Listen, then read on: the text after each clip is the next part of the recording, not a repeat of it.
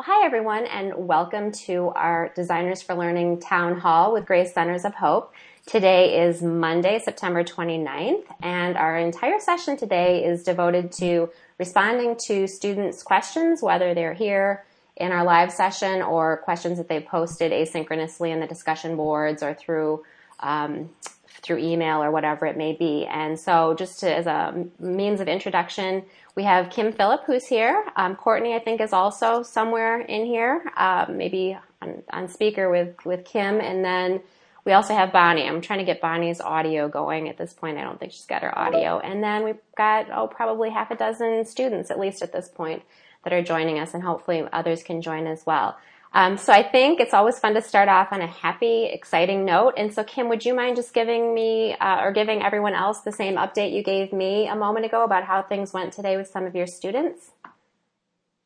Yeah, um, we had two students pass uh, section today of the GED, so that's really exciting. So right now, we have seven students who have passed 12 sections.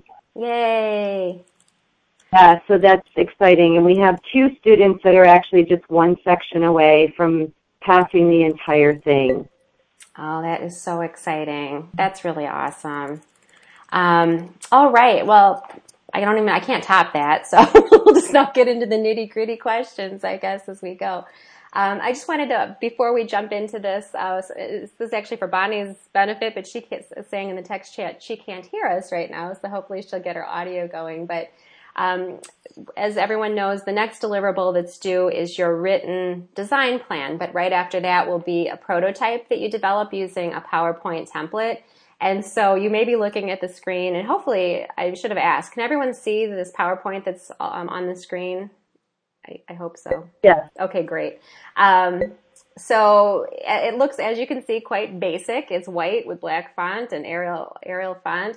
But this template I'm using today for our PowerPoint presentation is basically the same template you'll be using for your prototype. It is purposely basic because, as we've talked several times, our intention is to have a redevelopment of all these units as we move to a more robust platform, an e-learning platform. And so the best way for us to do that is to keep things concise and to the point and um, and consistent.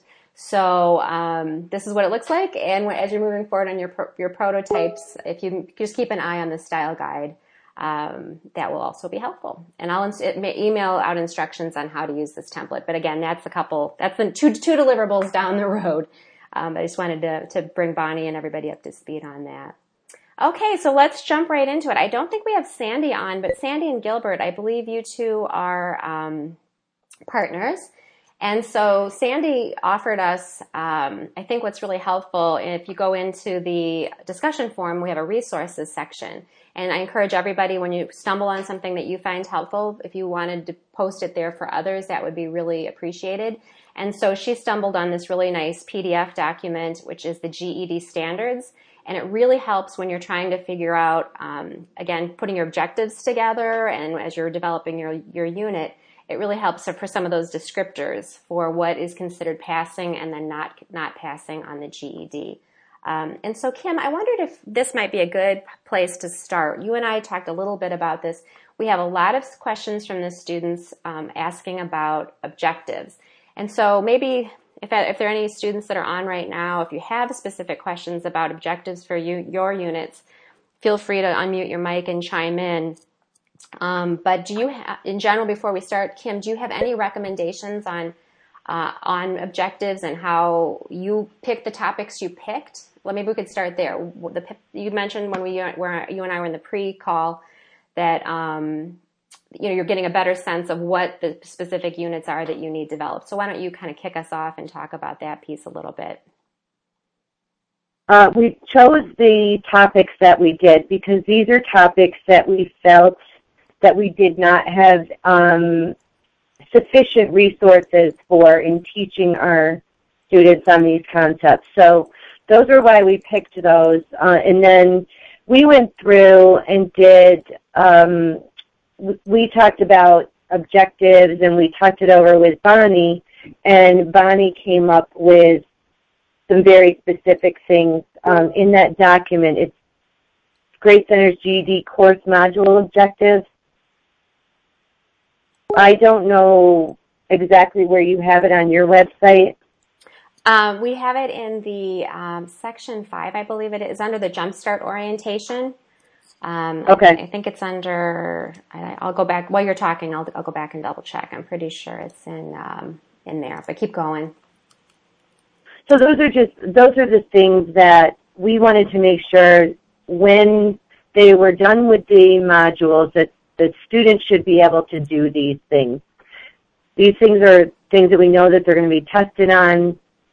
And like I said, we just don't have good resources for them right now in, in our resources that we're purchasing. So that was why we really wanted those developed specifically. So, okay, and, and I just to correct myself, it's section three, and maybe a good place to jump into this. I know Helen has some questions specific to her objectives in her unit.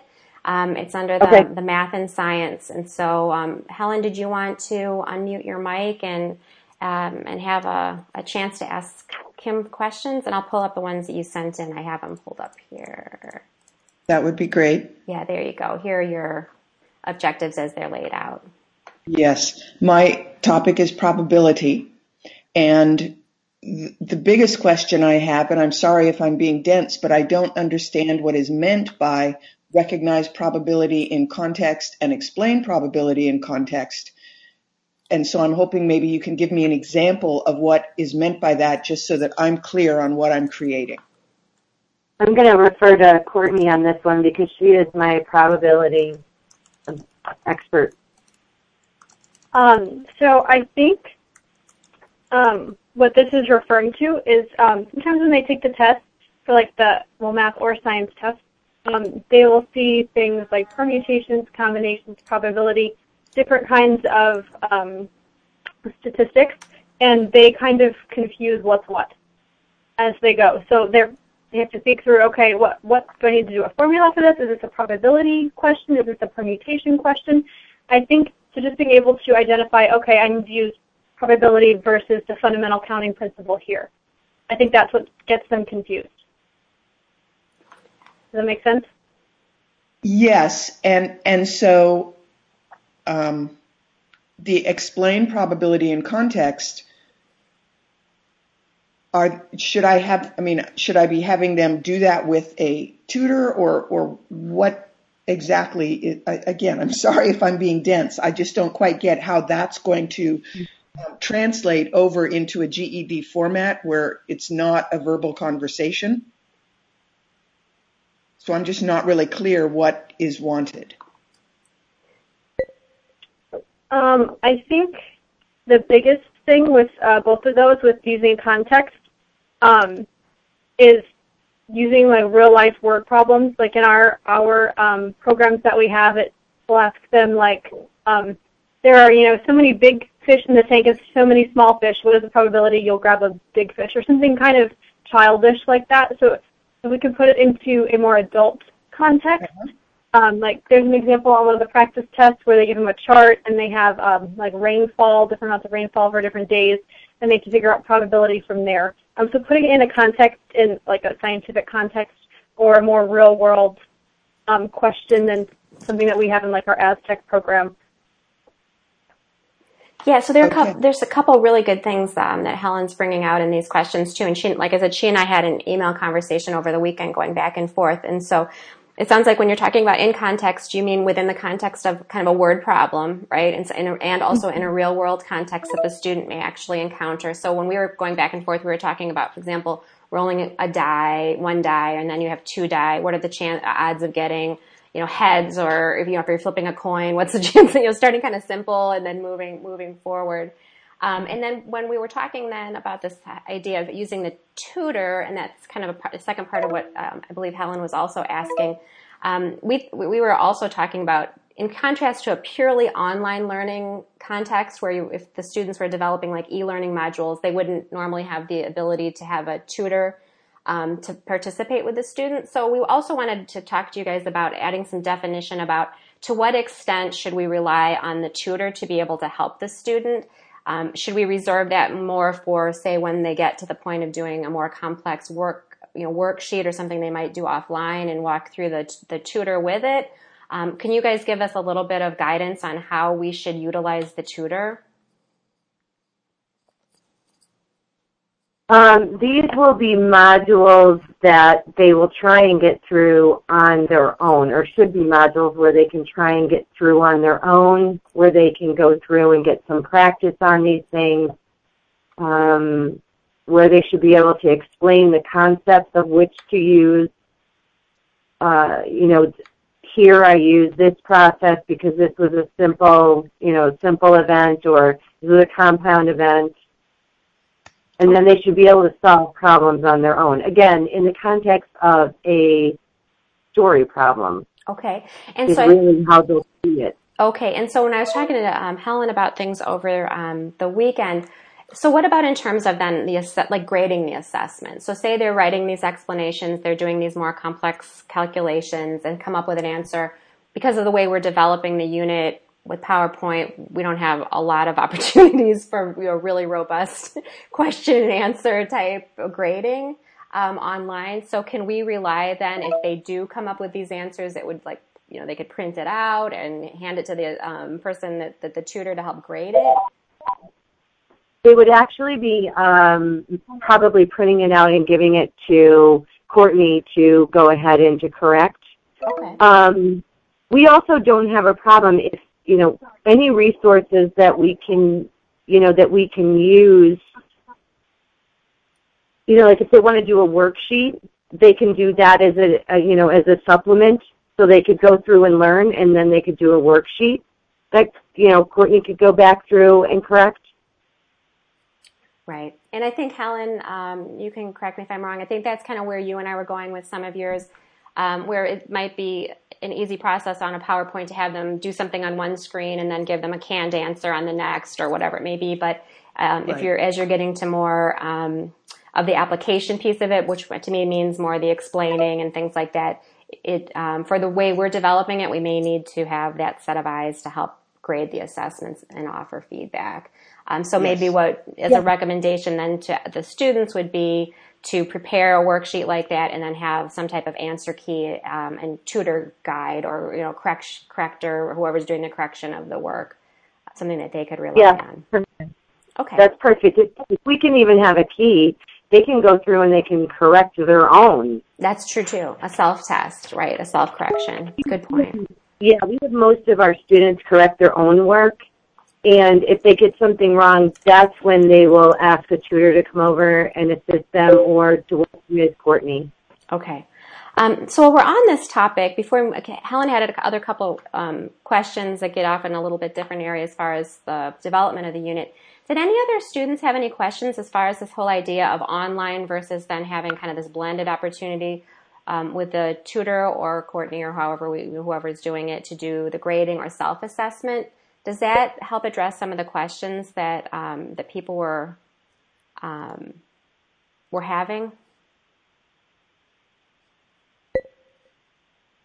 Okay, sounds like Greg had that similar question. And Bonnie, you know? Bonnie needs a call-in number.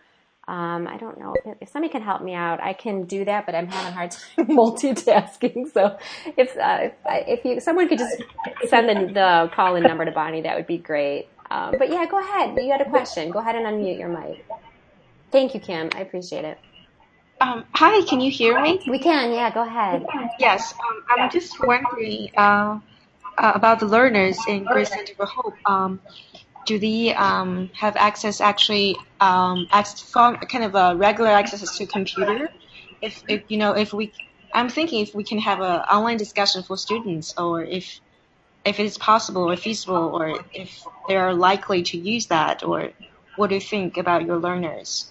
Yeah, these questions, that's a great set of questions to, to, to, consider. We kind of went down this path a little bit last year, but we haven't talked about it much this, um, this session. Kim and Courtney, do you want to talk about that a little bit in terms of what ability we would have the, for the students to kind of even communicate a little bit, work to, I guess, work together either in the online environment or um, offline mm-hmm. working together?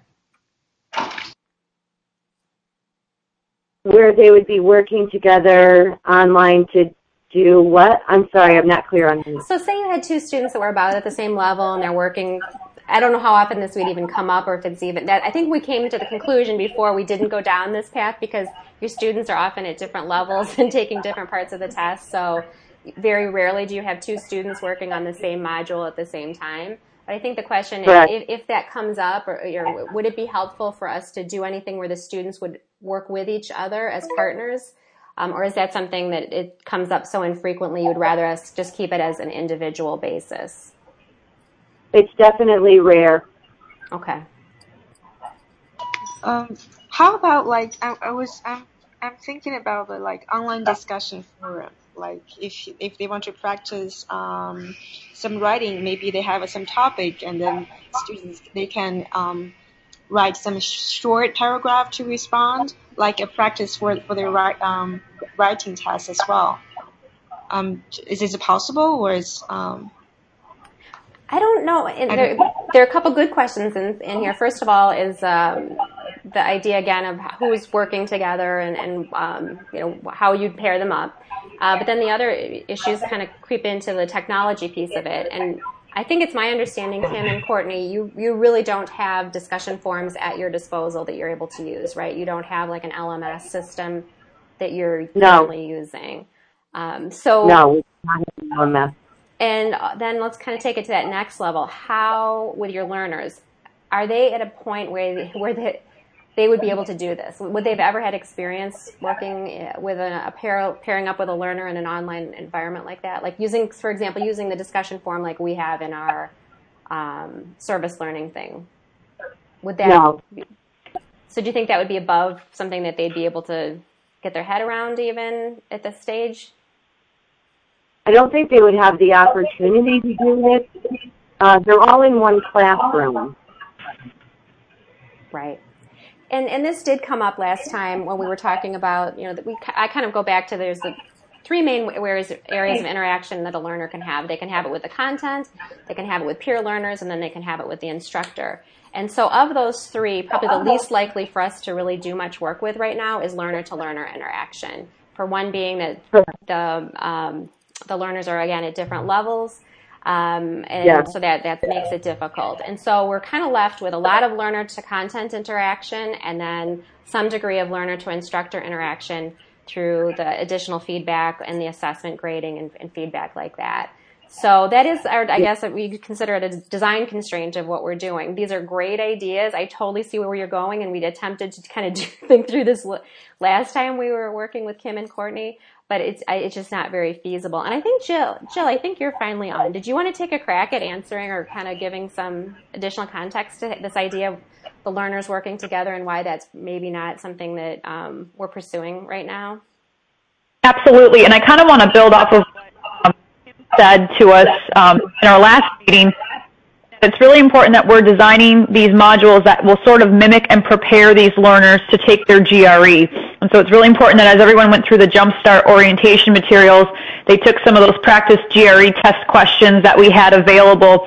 I think it's more important that we're incorporating interaction where we have those checkpoints throughout the modules saying, you know, let's take a minute and answer these questions, and we're developing those types of questions to promote, you know, learner to um, content interaction that are going to mirror similar questions that they could be expected to to have for the GRE. And so I think it's great to do the discussion forums and all of that, but again, we've got the design constraints. I think we've got technology constraints um, that we're faced with. But again, they're not going to be expected to do discussion forums um, when they take the GRE test. So it's more important that we're gearing um, our instructional design um, towards what they're actually going to be expected to do um, once they complete the modules. It's the GED. I know This is, this is Bonnie. Can you hear me? Yeah, Bonnie, go ahead. We can hear you. Okay. Uh, one of the things, uh, while it definitely has to be instructor to content, is that that uh, students, when they're designing, can also provide either under something called uh, a hint or a model example or a worked example. Is that when students are asked an open-ended question and they have no way of checking it except with their tutor, which can be very time-consuming, is that what can be done on the design end is to develop a worked example of something completed or partially completed.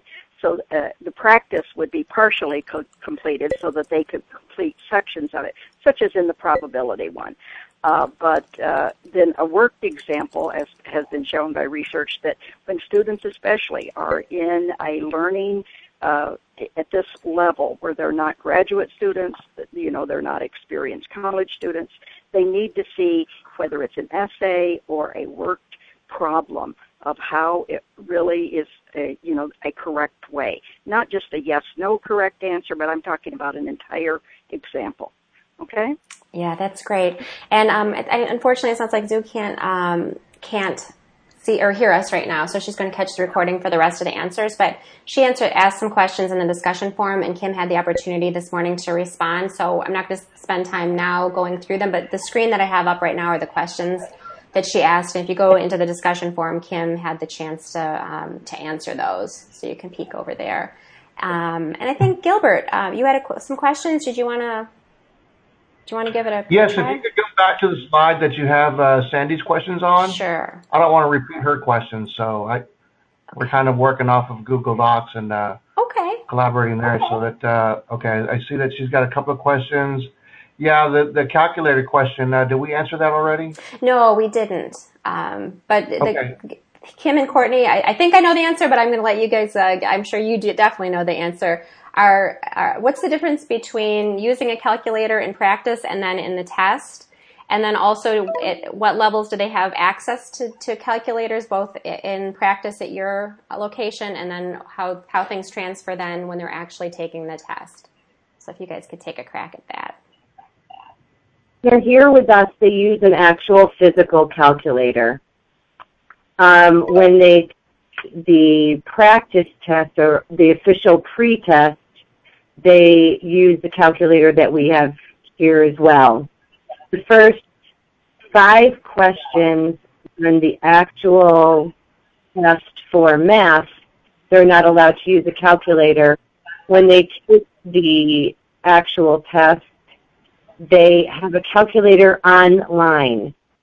It is it looks the same as ours, but it's an online calculator that they actually work in. So that's the only difference. And, And are they are they familiar with how to use that calculator? Do we need to include some sort of uh, uh, hint or lessons on how to do how to use that calculator online? No, there is a tutorial that's available for them. Um, Okay. By the time they get to that point, they're actually pretty good at pointing and clicking and things like that. So They, we have not had anybody who's really struggled with using the online calculator Okay. because it is the same exact one that they physically use. The only difference is it's on their screen. um, and I think Sandy also had questions. Um, Can I ask a question about the calculator? oh yeah, I'm sorry. please. This is Helen. Pl- yeah, please go ahead. Uh, I see on that slide it said something about Helen note the relevance to Unit 6, which didn't, uh, mine is Unit 6, but I'm assuming what was meant was that the calculator can be used in the probability section. Is there a place for, and you may have already said it, a place where we can access this calculator online so I can see what buttons are going to be relevant to the probability topic? Yeah, if you, I, when I was poking around, um, when Sandy asked the question, if you Google, and I can also, you know, post it in the discussion forum where, where my link is that I found, the GED offers a tutorial and then it will show you a screenshot of what the cal- calculation, calculator has and then describes what functions it has. Okay, so just Google the TI-30XS. And then GED. And it's like one of the Okay. frequently asked questions within the GED Testing Services website. Um, and I'll, I'll make sure I also post that in the uh, forum because I did land on a link that looked pretty helpful. Thank you. Sure. Um, I think those were the only ones that. Oh, go ahead. Sorry, I heard somebody say something. Sorry, um, I'm not sure. This is Courtney. Um, I'm not sure who has combinations and permutations, um, but we teach them to do combinations and permutations without replacement on the calculator using stuff like the probability button. Okay. So that's something important to know. We don't teach them using the long formula because they don't need to know because they'll have full access to the calculator. So that's whoever um, has that. They just need to know what N is and what R is, and they can just like pretty much punch it right into the calculator. I think that's Sandy and Gilbert, right? That's correct. Yes. Okay, great. Um, and then um, this has que- this question came up from Sandy, and then actually from many others, is this whole idea of prior knowledge. And um, let's kind of circle back to one of the earlier slides I we, we glossed over. I don't know how familiar folks are with, uh, if you go to the college and career readiness standards of which the GED test is based, um, they do a, an alignment with K-12 education. And so, in, in Courtney and Kim, we can refine this if we want, but up to this point, we've very much been focusing on this level E, which aligns roughly with grades 9 through 12. And so when we were thinking about things such as baseline reading levels, things like that, we were assuming the students were at least able to complete or be at a level D, which ends at grade 8, and, and then moving toward this level E. And so uh, we talked a little bit before about the standards that Sandy brought up for um, the GED testing standards. There's also um, a, a linked on here, and I'll, I'll, make sure everybody gets a copy of this PowerPoint presentation where all these links are present. But the um, college and career readiness standards do a really nice job of trying to help us get our heads around uh, where the students, again, making this assumption of where where our learners are at. Again, we can't we can't possibly hit every letter, le- learner at every p- potential level, but we have to kind of start someplace. And so we're very much focusing on this level E. And so Kim and Courtney, mm-hmm. how does that um, how does that work now? That was always our kind of marching orders going forward. Should we continue to assume that we're working with students who are basically reading at a grade level eight, nine, um, and and that's kind of a, a, good benchmark for us? That is a good benchmark for you. Um, what we've realized is that when we, if we have somebody below that reading level, we really can't put them into our GED program. They need a remedial program. So we just started that as uh, as recently as last month. That if they're below that level, we have to do some remedial work with them. Uh, all of our online learning resources, all, uh, even our GED book, is uh, to probably written to that ninth grade letter or level. I mean. And so that's kind of the reading level question, and then the, the questions then that are also coming up pretty much for each and every unit is um, that prior knowledge assumption. And so, any thoughts on that? And certainly, this is something you you deal with when you're sitting and working with individual students. Could you kind of run, run through that again in terms of um, where where our student designers should be targeting and focusing things as they're starting to develop their units? I think it's going to depend on depend on what we're talking about. I would assume that they have very little prior knowledge. Okay. Okay. So what I what here's let, let me kind of get on my mini soapbox just because this comes up a lot, and I personally find this a, a helpful thing when we're when we're, we as designers are kind of stuck with like, okay, where do I go first? And so I put in a link to um, it's uh, David Merrill is a, kind of the grandfather, a grandfather in our field, and um, back in 2002, he published an article in one of our premier um, academic journals, ETR&D. It's part of AECT and um, it's his first principles of instruction. It's very much, it's very Gagne-esque in the way he approaches these learner interactions in, in terms of what your instructional strategies are. And so um, when I was responding to students over the weekend, I was sending them copies of this. And I would just encourage everybody, if you haven't read this article, it's not a bad place, particularly where we are right now in our design process, to pull this up. And so his, I'm not going to go through it in detail now, but certainly I'll respond to any questions anyone might have after they've had a chance to read it. Uh, but I often joke that this is kind of the 80-20 rule of instruction. Like if you hit these five things, which I'm considering like kind of the 20% of all the potential things you could, you could do as you're having your learners engage with the content, you're probably hitting 80% of the things that are effective to help the learners um, master the content that you're having them work on.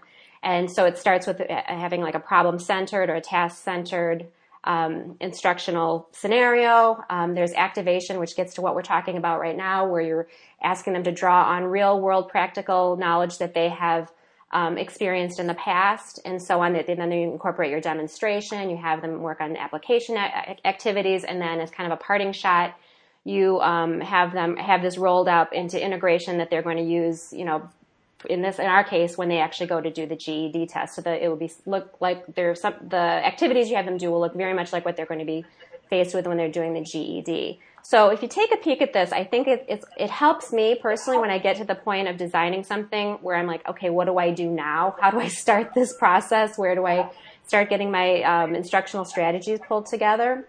And I think it's going to be really helpful. So, and, and, um, and why I'm saying this is, is one of the main reasons we do this design plan is you have to start somewhere.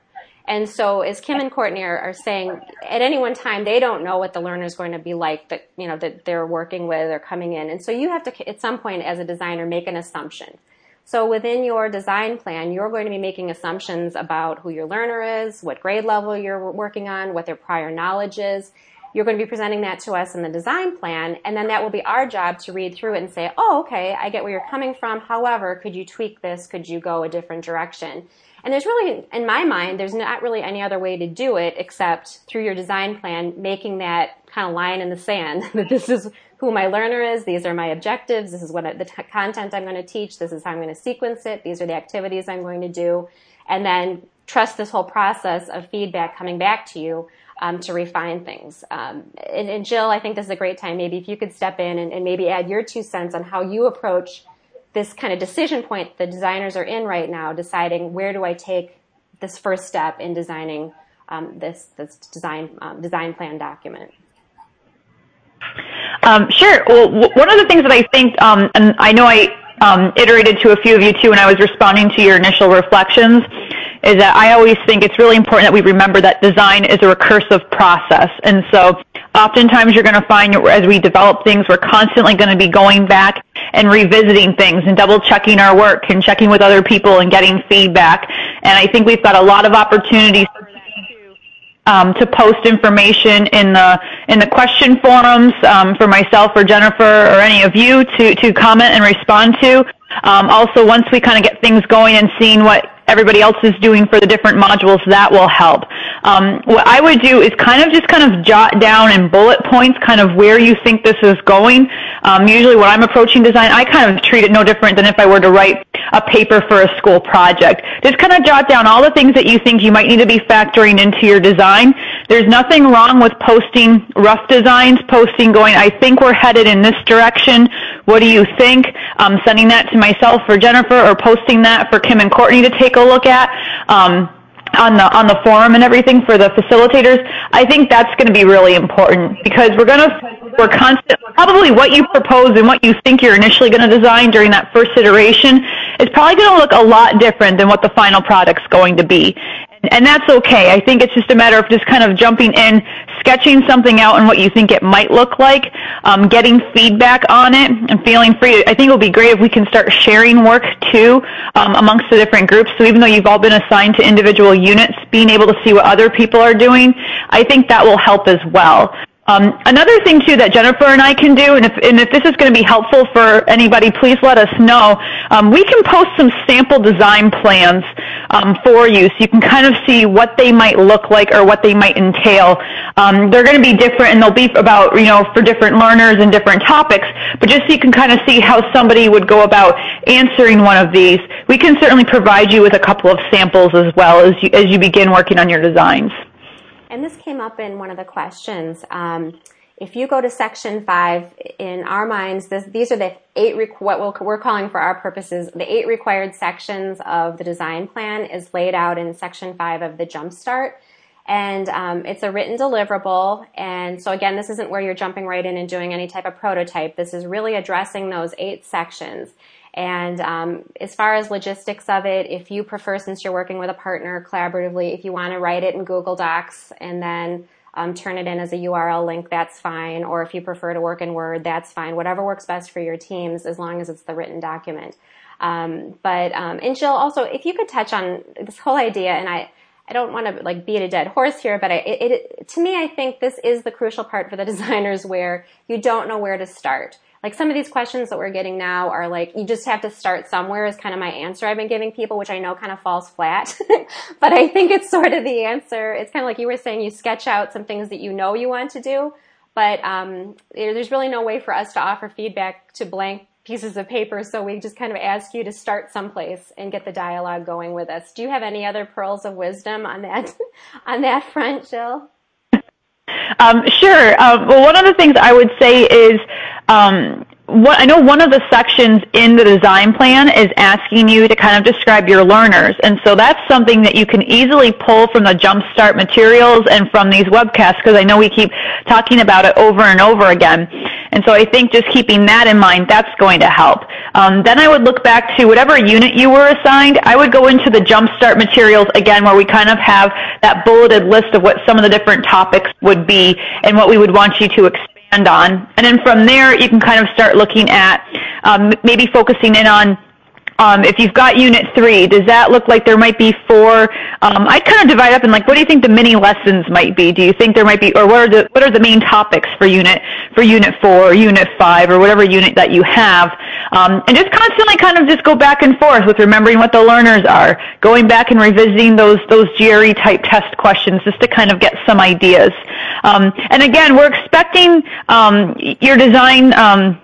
Pro, your design plans to be rough prototypes, and it's really just kind of to um, kind of start thinking about where are you headed with your design. And, and, Jennifer and I will be giving you lots of feedback on those sections before you even jump into actually designing any of the activities and any of the materials. But it's really just starting to think about how many types of questions are you going to pose um, for your for the mini lessons or the mini topics that are embedded in your unit.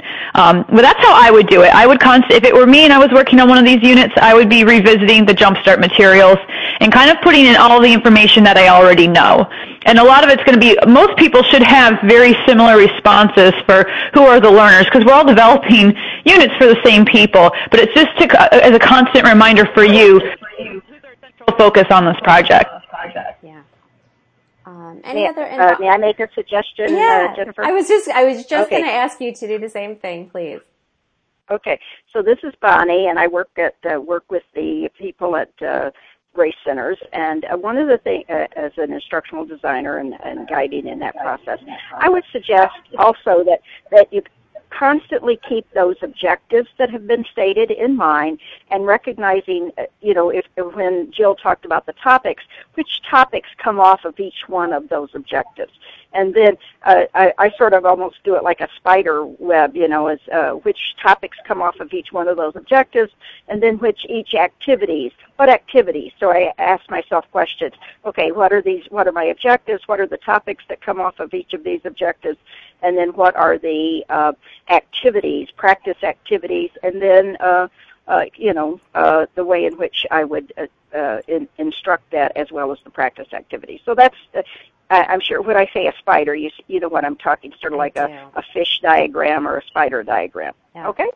And this kind of gets to the point, and I know I'm really beating a dead horse here, but to me, this is the heart of design. And if you talk to Monica Tracey, who's one of our directors, she calls this like process like kind of the design thinking. It's inherently messy. You have to start somewhere. Put start putting stuff on paper. Um, I know I read, and a lot of people were saying these objectives aren't specific enough. Well, that's kind of your role then as a designer to make them more specific to apply to the, the unit you're designing. And you have all the freedom in the world to start doing that process. So, um, Yeah, the the objectives were stated as uh, as the terminal objectives for the end of the lesson. So there can be some, uh, you know, some ena- enabling objectives that would go underneath each of each of those objectives. Yeah. So, uh, I mean, we we didn't want to make the objectives uh, 20 long because under each kind of ter- of a terminal objective, you generally have three or four uh, enabling objectives that are inherent in that lesson.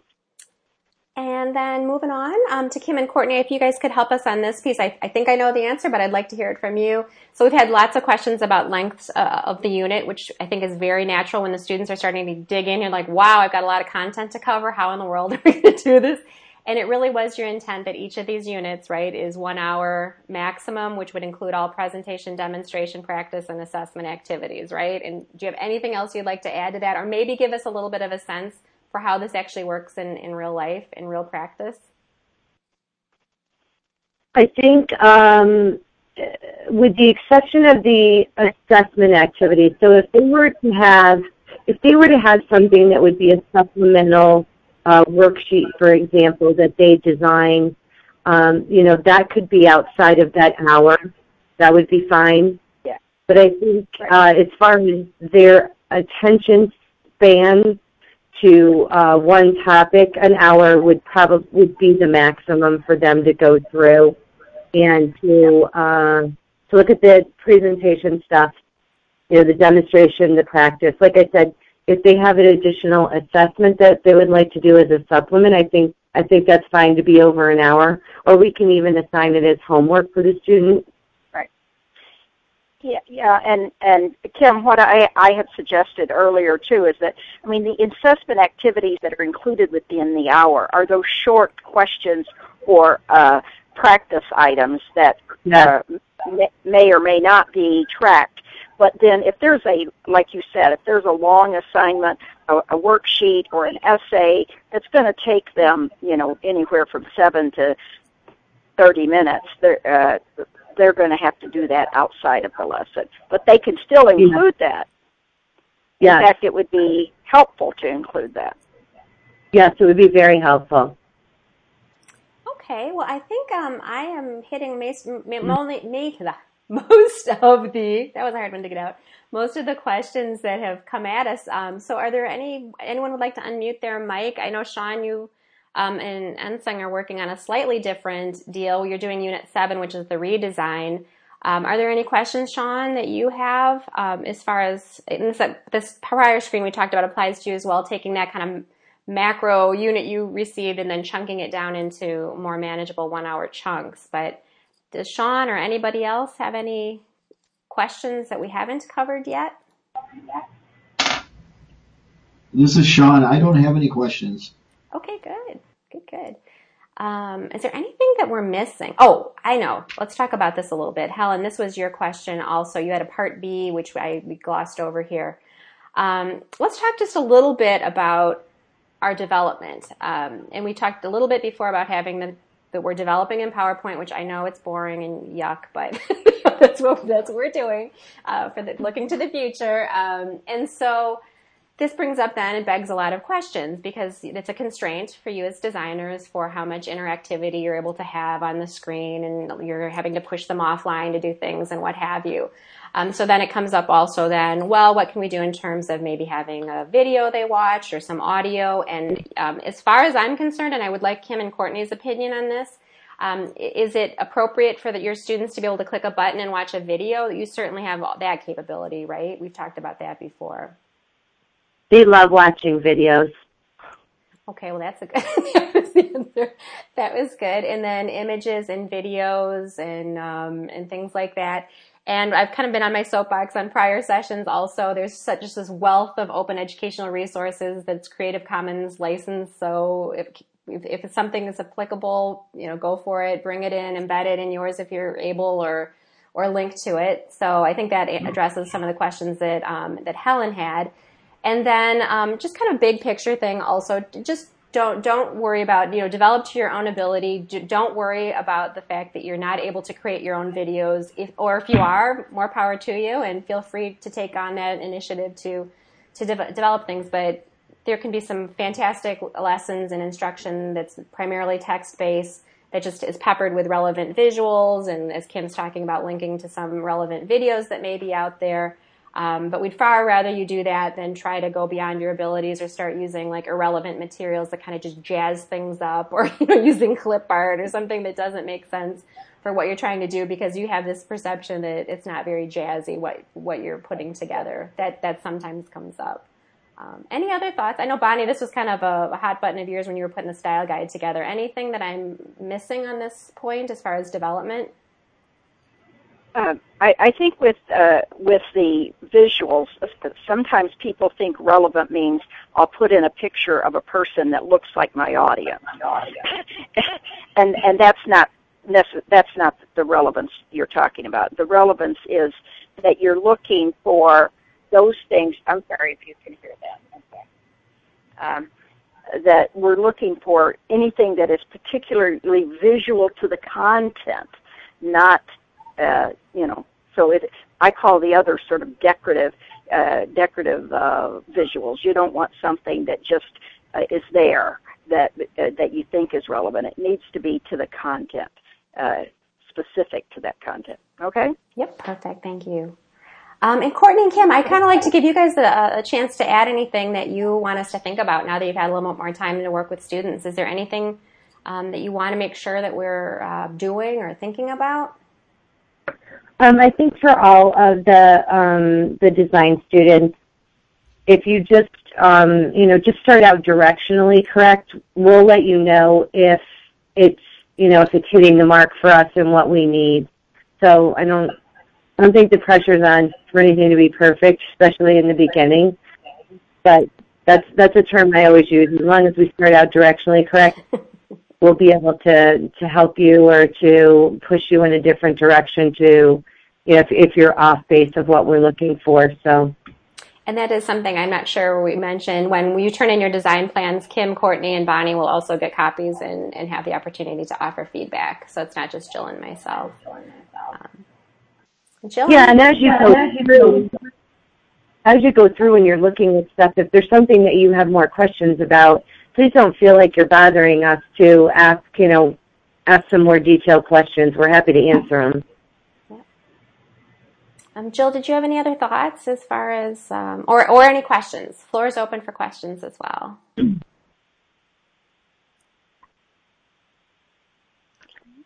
Um, Jennifer, also for Sandy and Gilbert, I believe that's those are the two working on the probability um, or combination permutation. Yes, the first, the second one. Yep, com- yep. Okay, um, Courtney can email some stuff out to them that might give them some more clarity. That'd be great. Yeah. Okay, and I think we have their email information on the contact information on the website, right? Yep. And as soon as we're done here, I'll just send you a quick email too, um, just so you have that. Oh, beautiful. Okay. So she can get that out to them, and, and I think that might add some clarity to that. Okay. Um, and I'm just going to do my last pitch, and Jill, feel free to chime in. Um, as as of going into the this morning, I had six of the 13 that I saw the reflection twos. I cannot tell you from a facilitator's standpoint how valuable those are for us. It may not seem like a big deal as you're writing it, but it definitely allows us to make necessary adjustments and answer questions before they become bigger questions.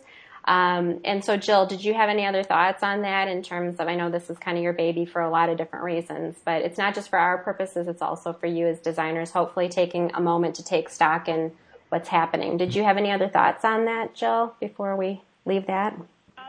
No, I just wanted to um, thank everybody. I think everybody did a really good job on that first reflection, and it really helped myself and Jennifer um, get a better understanding of where you're at too. And, and we know a lot of people um, are, are new to designing this. A lot of you haven't worked with a population such as this one.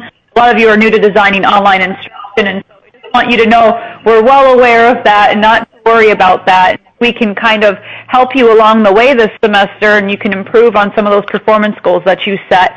Um, that's what, um, then Jennifer and I will, will feel this has been a successful project as well, not just developing the materials for Grace Centers of Hope, but also helping you um, on your design journeys as well. So um, continue to let us know when you're, when you're nervous or apprehensive or you need clarification because that's what we're here for and we definitely want to be able to provide you with the necessary support and resources that you're going to be successful on this project.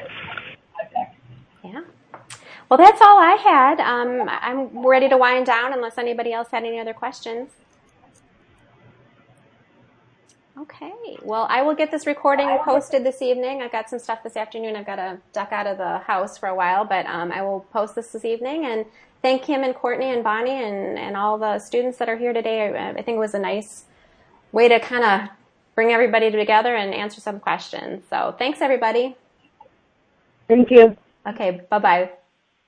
Awesome. Bye Thank now. you. Thank you.